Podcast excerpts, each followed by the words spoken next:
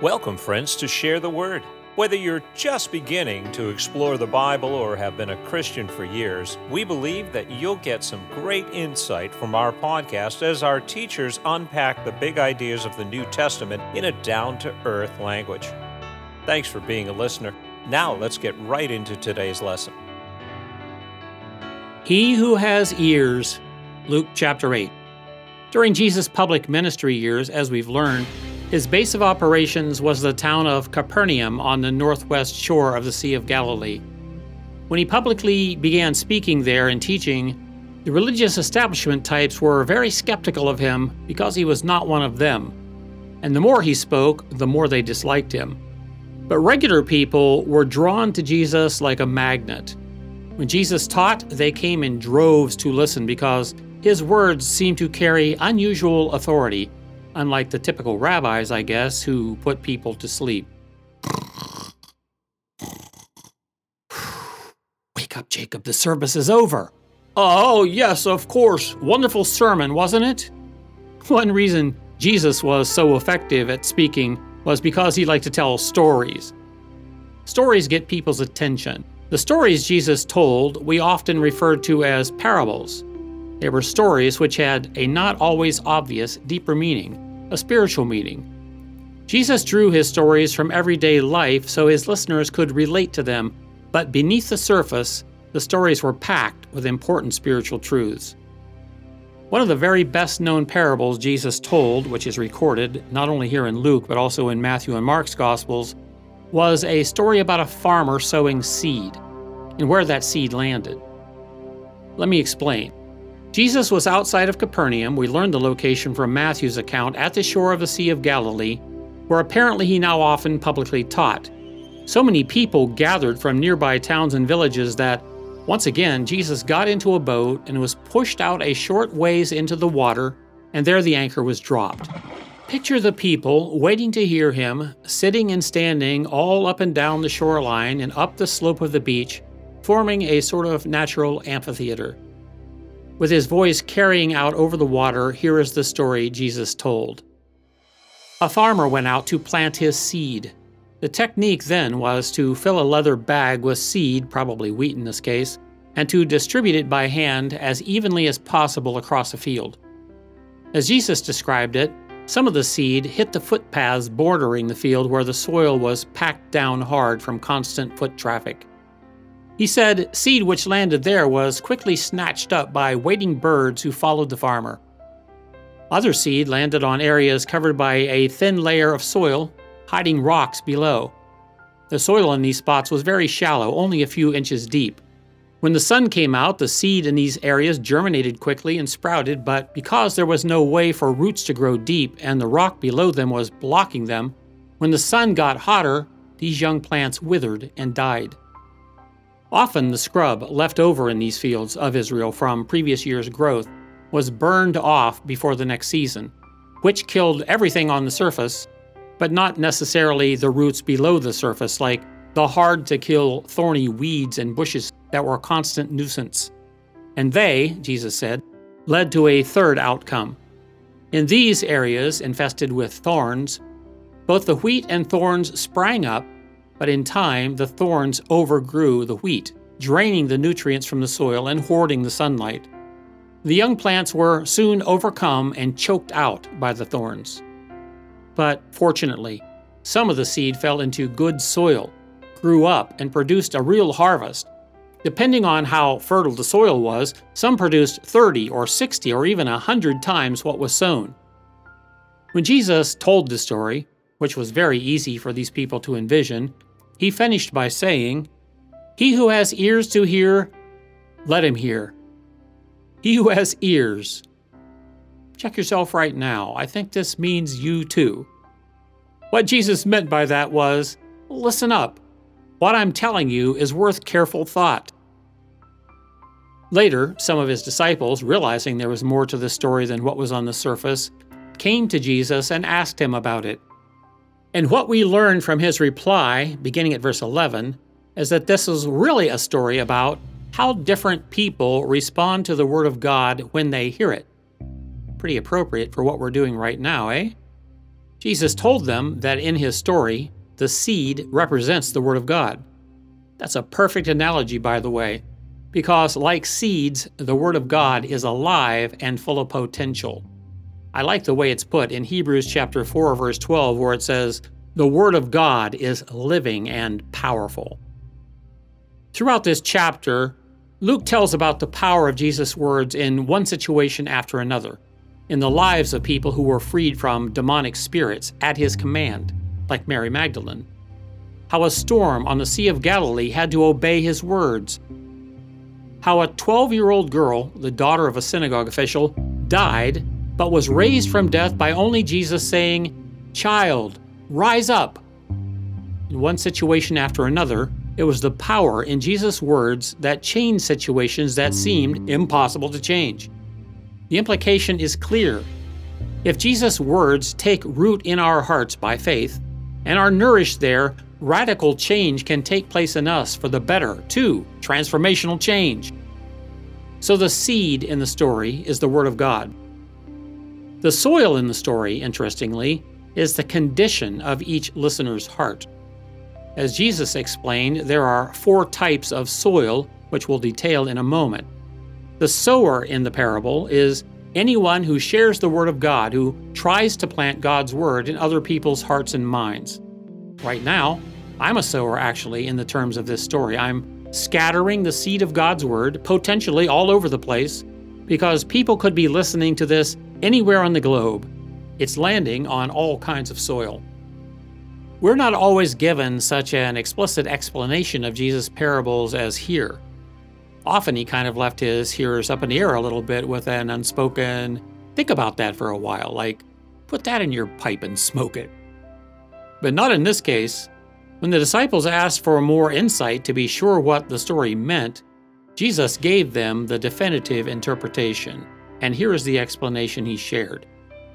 You know the seed I spoke about, which landed on the hard, packed pathways bordering the field? This is like people who hear the word of God, but whose hearts are so hard, the seed has little chance to penetrate. Sadly, some people's hearts are very hard by the continual traffic of sin and their continual rejection of God. They don't think about eternity or about things that matter beyond their next party, or next purchase, or next whatever. They've decided God, Jesus, the Bible, all that stuff, that's not for them, and their minds are closed. Jesus actually said, Satan, like the birds that followed the farmer, if he can, snatches the seed away from these hardened hearts before it has a chance to take root.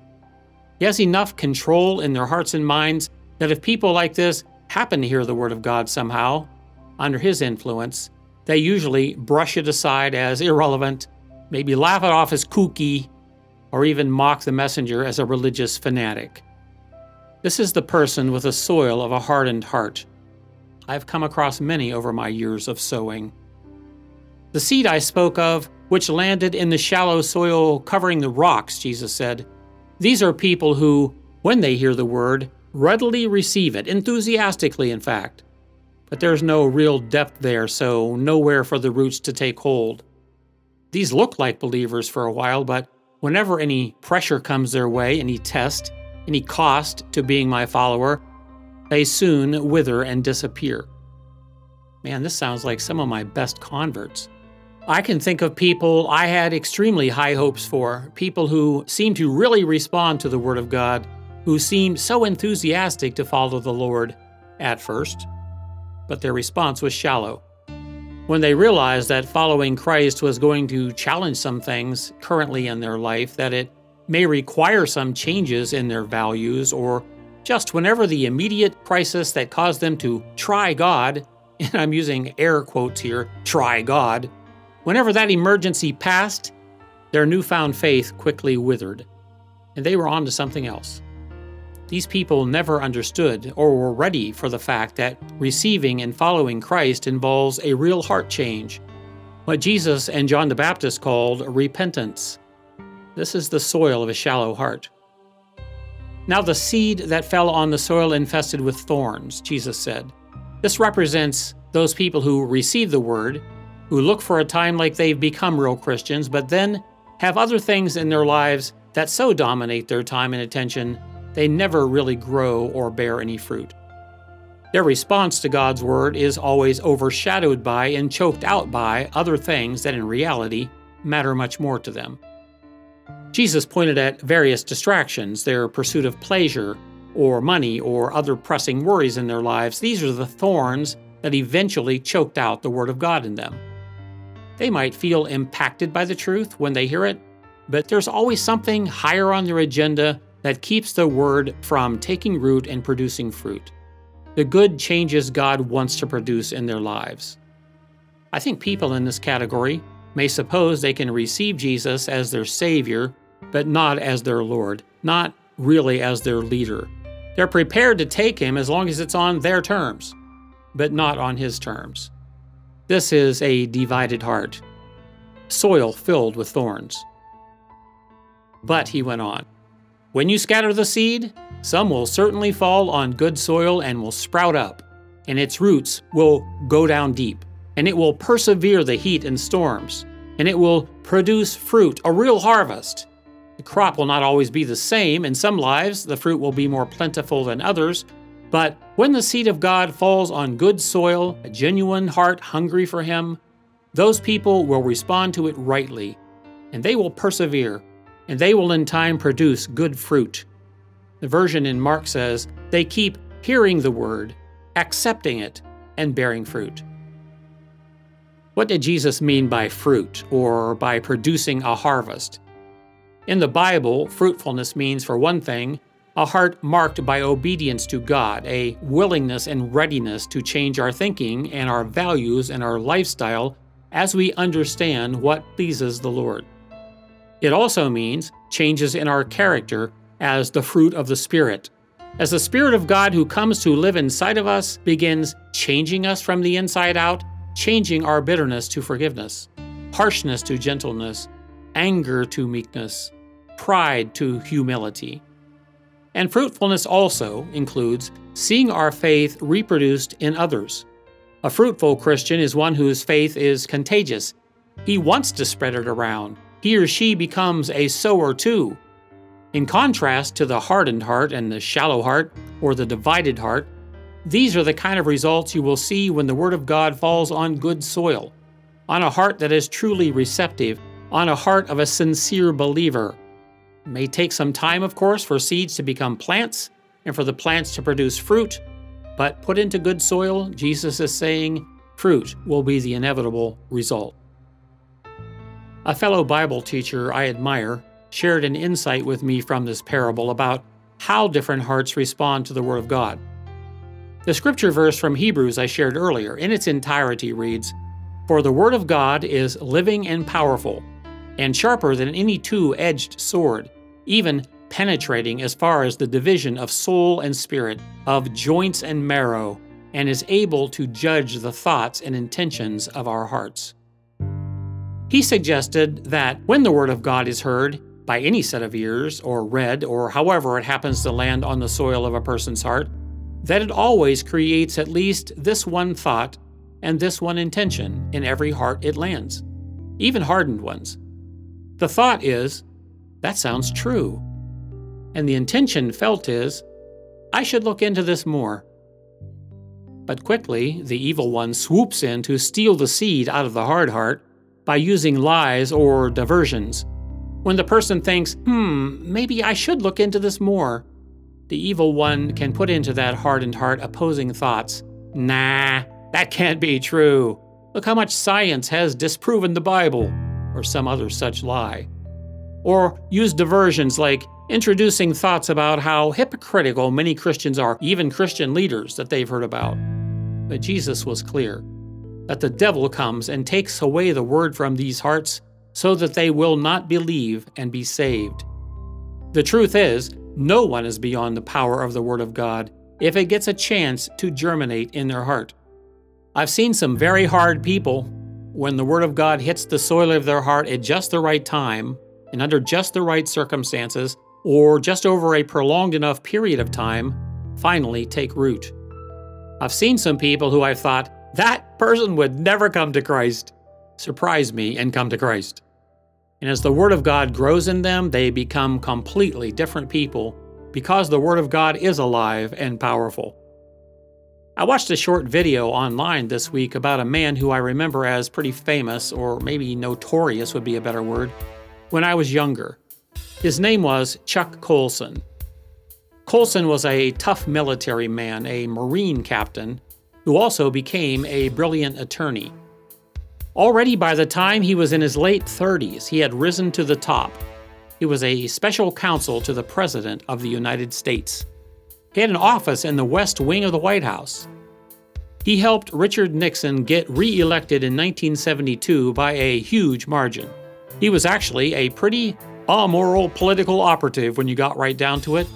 In the press, he was often referred to as Nixon's hatchet man. Yet he seemed on top of the world. He achieved what most people can't dream of before he was 40 years old real power, a career that gave him incredible access and lots of fringe benefits. By his own admission, he was very full of himself at that point. He felt invincible. But then things began to fall apart. And like someone pulling on a loose thread in a cheap suit, Chuck Colson's life began to unravel. He had gotten involved in illegal activities running Nixon's political operation in 1972. You may have heard of the Watergate affair. It's not only that it brought down an American president, but it also landed Colson in prison for one to three years. He suddenly felt completely destroyed, he said, ashamed, stupid, and very empty inside. In that lowest of low points, as he was awaiting sentencing, someone he knew sowed some good seed on the soil of Chuck Colson's heart. A friend who had recently become a believer himself shared his testimony, and he gave him a book full of God's truth called Mere Christianity by the Christian philosopher C.S. Lewis. When Colson heard the Word of God, it was just at the right time. The hard soil in his proud heart had been broken up. He said the night his friend shared his testimony of how humbling himself and accepting Jesus as his Savior and Lord transformed him. He thanked him for his concern, but tried to act cool about it all, to not react.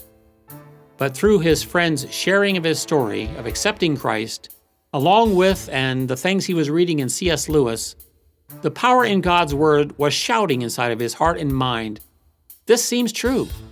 You need to respond to this. As he tells it, after he left his friend's house that night, before he could even drive his car from the driveway, he was crying so hard he had to stop then and there and pray. He didn't know what to say to God, but he knew what he needed was Jesus' power to change him and to renew his heart and life too. And so he opened the door and invited him in. And Chuck Colson was truly transformed by the power of Christ into a very different person. He did go to prison for a while, but while in there, without a lot of other distractions, he studied the New Testament as we're doing now. The seed of God's Word grew down deep roots in him. While there, God birthed in him a vision to begin a ministry to inmates, to share the gospel inside prisons and create programs where inmates could experience real life change through the power of Christ and learning God's Word. When he came out of prison, he talked about being born again. I remember many in the media scoffed. Chuck Colson, of all people, claiming some kind of uh, religious conversion? Come on! But Colson's vision for prison fellowship, as it came to be called, was born and grew under his leadership into a powerful Christian based prison reform movement and a ministry that has affected the lives of tens of thousands of inmates, not just in America, but around the world. He tirelessly directed prison fellowship for the next three decades until he went home to be with the Lord at the age of 80 in 2012. Maybe you'd like to read the transformational story of this man who was in the middle of one of America's biggest political scandals and met the Lord there. His autobiography is aptly titled Born Again. I highly recommend it. You know, I have no idea who will listen to this podcast in the next week, in the next month, in the next year, or maybe long after I'm gone. But hey, if you have ears, listen up. Jesus said, Give this parable of mine serious thought. What would a real spiritual soil sample right now show is going on inside of you? A hardened heart? A shallow heart? A divided heart? Or the good soil of a truly receptive, believing heart? I'm not sure how long you've been listening to share the word or in what other ways the seed of God's word has been sown in your heart and mind. But are you sensing it's the truth?